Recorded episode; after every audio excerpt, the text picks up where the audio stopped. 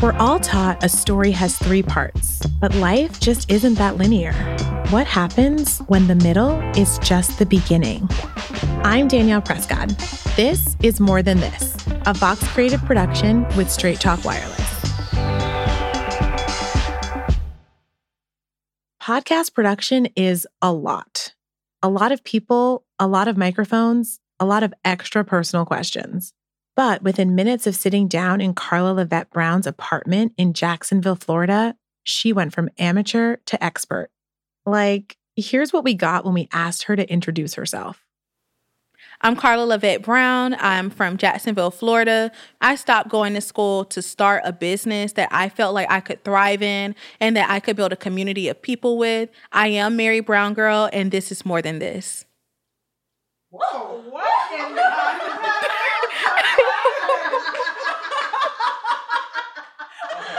I'm sorry.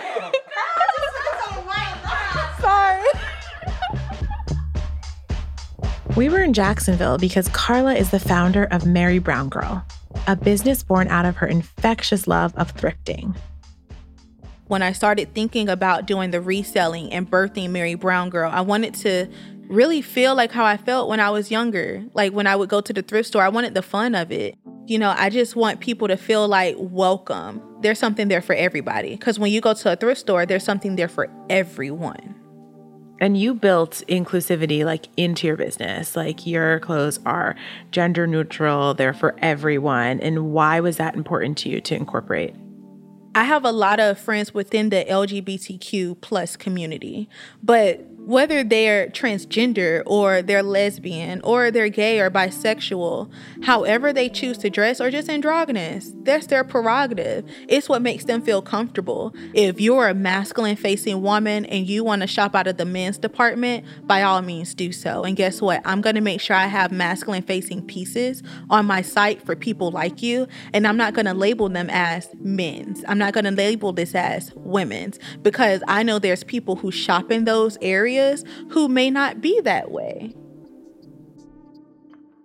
Like most of us, Carla has been a few different sizes throughout her life. But today, she's a size most designers don't even bother to make. After 15 years in the fashion industry, what I know is that besides your gender identity, your size and your spending power are the two things that dictate whether you're in or out. And those are the two things Mary Brown Girl wants to change. So you having experienced various different body types in your life, do you think that makes you more empathetic to people who feel like they are outside of the fashion scope or they're outside of like representation? Most definitely. I think it not only makes me feel empathetic, but it definitely gives me a connection to them on a different type of level. I used to shop for a living in my past life as a fashion editor. Knowing where to find a deal and the perfect piece is a byproduct of that career. But for Carla, the hunt for the right piece may as well be a sport. And the thrift store is her arena. Like, it's completely night and day. So when she walks through them doors, it's like she becomes a whole different person. It's just like zen, just focus. That's Trivion, Carla's partner and full-time cheerleader. And I experienced that focus in Carla firsthand as we pulled up to her favorite thrift store in Jacksonville. And here we are. Outside, Carla clues me in on the strategy, what the different color tags mean, the dollar bin, which sections we should skip, and where the hidden gems are. Let's go from here and let's go to the plus size area because that brings me joy. But real quick, okay. I was trying to figure out. I thought this was a windbreaker, and I've been looking for a windbreaker in teal for myself, and so, yeah. But it caught your eye. Yeah, it caught my eye when we were talking. I love that you've already seen it before, though. Yeah. So are you quite familiar with a lot of the items in here? Mm-hmm.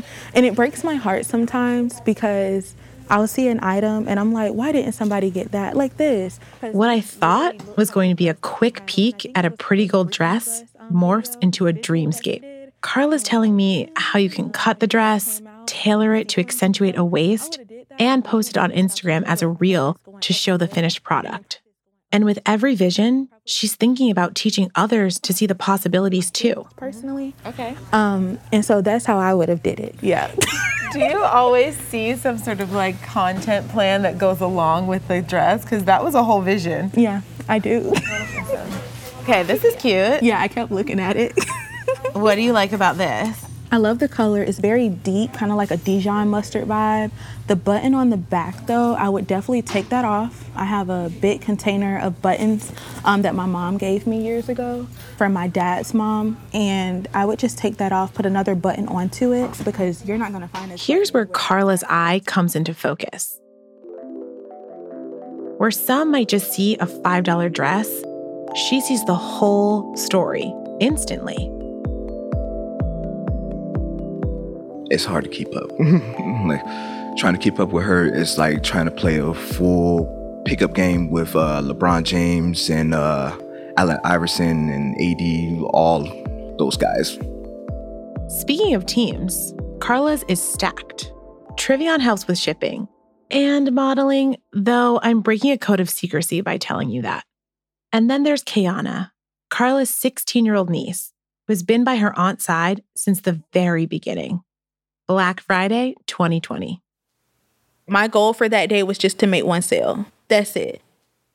That first sale came through in the early hours of the morning. I watched it go from online user, active cart, checkout. And when it hit checkout and I heard the ding, I ran over to her. Kayana was like, "What?" And I made her get up and I came and I showed her the sale. She was screaming, laughing, and it made me excited for her to know that she can finally do something that she's been wanting to do for a long time. Because that one sale solidified that you got this. You can do it. But that one sale turned into 20 sales. The next day, that turned into 10 more sales. So then that meant I had to go find more stuff to put on my website. I was like, y'all really like me. Carla's first Black Friday blew past every goal she set for herself. Even after that, and the momentum that's followed, she's still somewhat surprised at her own success. But before she got here, her path was full of detours, departures, and even gators. So many gators. But before we can talk about gators, we need to talk about grandmothers, specifically Carla's. Carla's granny grew up in a small town on the southern tip of Florida. Official name, Belle Glade. But locals have their own name for it. They call it the muck. We're from the muck. And when you think about grass and mud and all of that, it's very mucky and nasty. Her work ethic came from that. Carla's grandmother was able to fully retire when Carla was a baby. And that's always been a real point of pride for her. And more than that even, it's been the blueprint.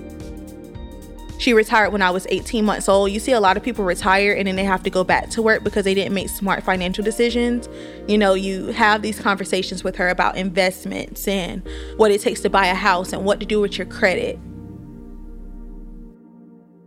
Carla's granny infused that work ethic into the genetic code and passed it down to Carla's mom, who has worked at the same company for 42 years. I commend her for it. You know, my mom was the only Black person working at her company. And that takes a lot. Showing up to work every day, catching the bus, having to catch rides to work. I mean, now, of course, you know, she's successful. She's the longest standing employee there, but it takes a lot to work somewhere that long. I can't do that.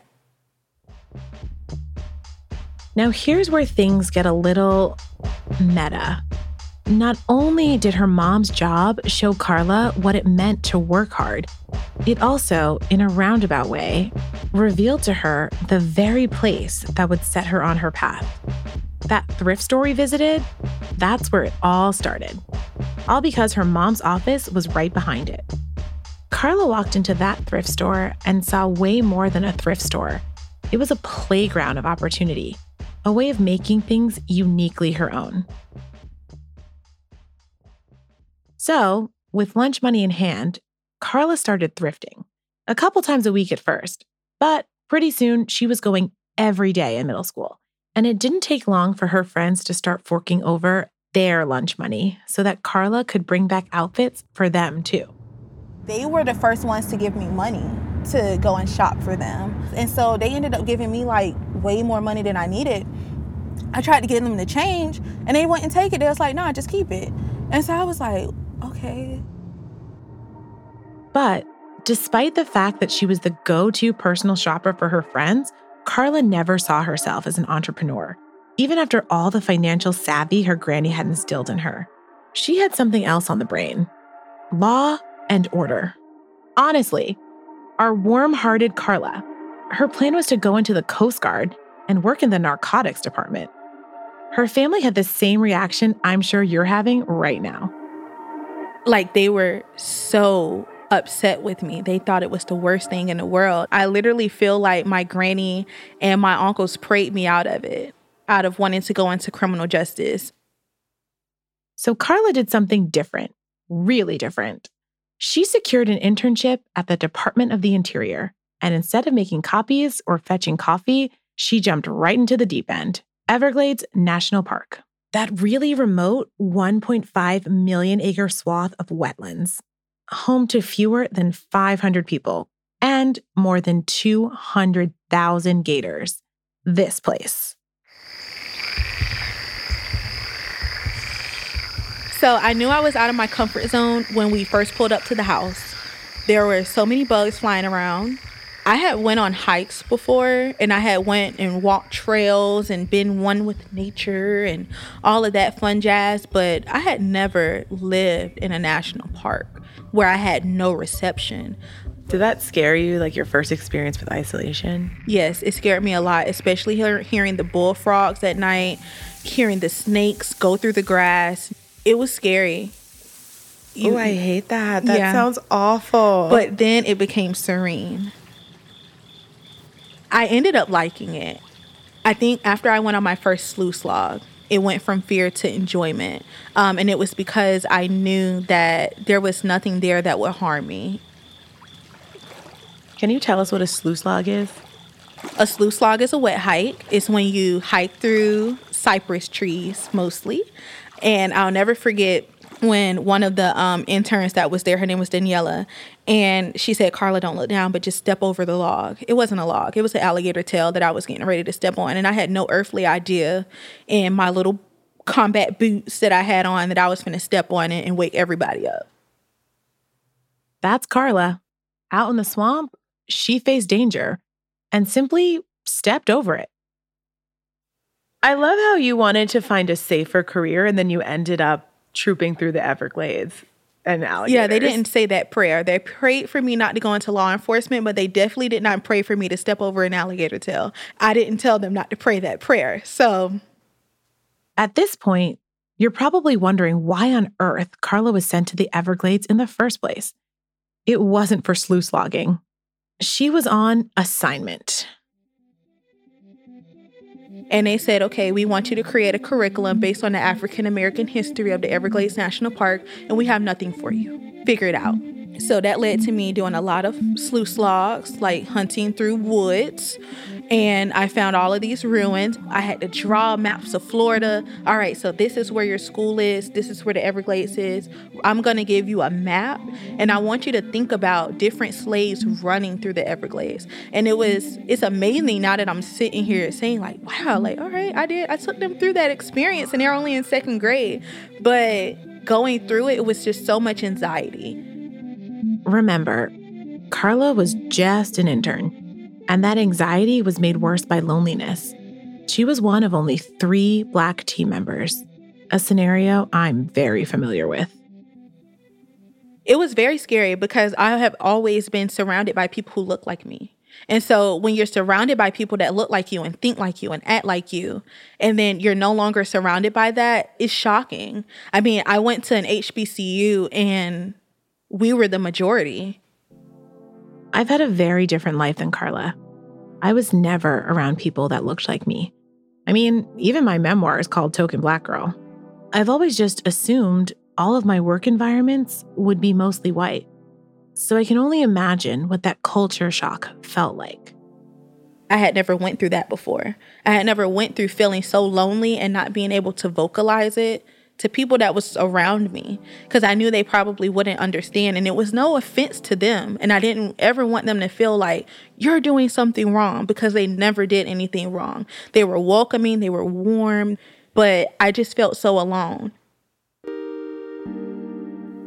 That's a very particular kind of isolation. But still, Carla excelled, and her curriculum ended up in public schools all throughout South Florida. Soon, it was time to swap the swamp for an office. Carla landed a desk job working in payroll, and she liked it a lot, actually. But it felt familiar. Having watched her mom work for one company for 42 years, Carla knew it wasn't the life for her. She wanted more than that. She wanted her granny's kind of independence. But sometimes, our leaps take time. I'm very cautious.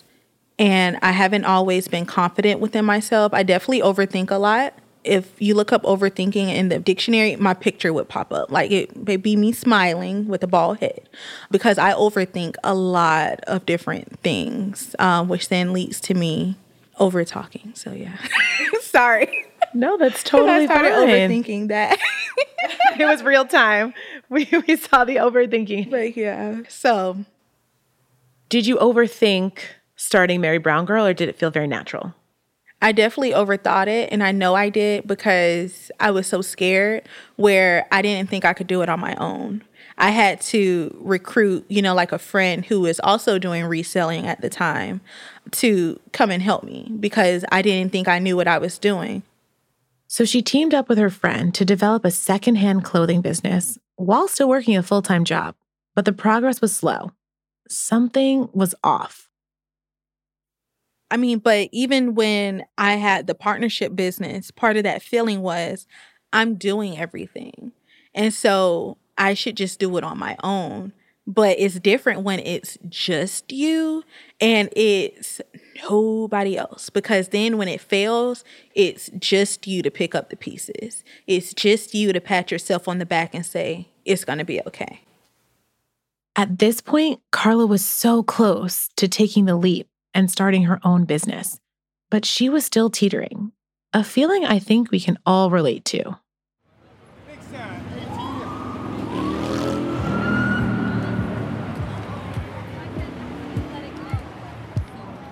But then there are moments in your life when things just click. That moment happened on a vacation to New York with her friends, and Carla did what she does best. She saw the limitless potential in something other people might not look twice at.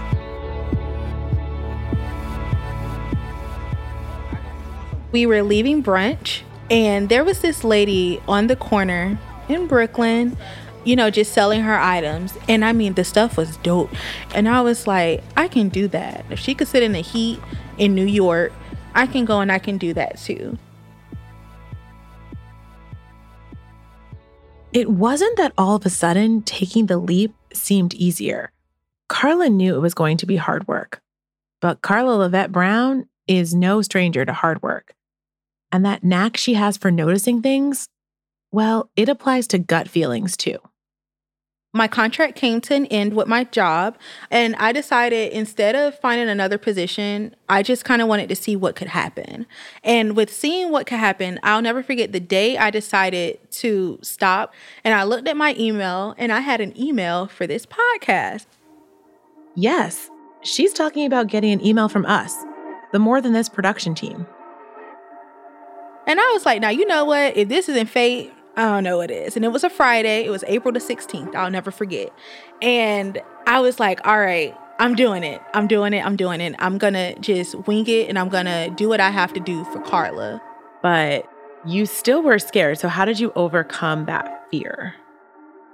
It was a lot of prayer, a lot of meditation, and a lot of affirmations. And then I started thinking about when I was younger, I was a part of this mentoring group, and we had this slogan, you are smart, strong, and bold. You are an overcomer. And I started saying that every morning when I woke up. You are smart, strong, and bold. You are an overcomer. Over my career, I've interviewed a lot of people. And one thing that's pretty common, even among people who seem to have it all together, is that we all crave reassurance. But sometimes we have to give that to ourselves. And when we do, it can be a catalyst for the people around us to do the same. Remember Kayana, Carla's niece? Well, at 16, she's considering becoming an entrepreneur herself. I never really thought of being an entrepreneur until I saw her start her own clothing business. And I'm like, oh, maybe that's something I could do in the future potentially. And it kind of like motivated me to start doing things on my own. Kayana tells me she's been thinking about going to cosmetology school. She says she likes to do hair. And I'm impressed because it's in that moment that I realized that Kayana did her own twist out. But right as I'm about to move on, Carla does what Carla does. Can she talk more about that? Because she doesn't just do her own hair. Okay, producer Carla. Mary Brown Girl Productions. Now.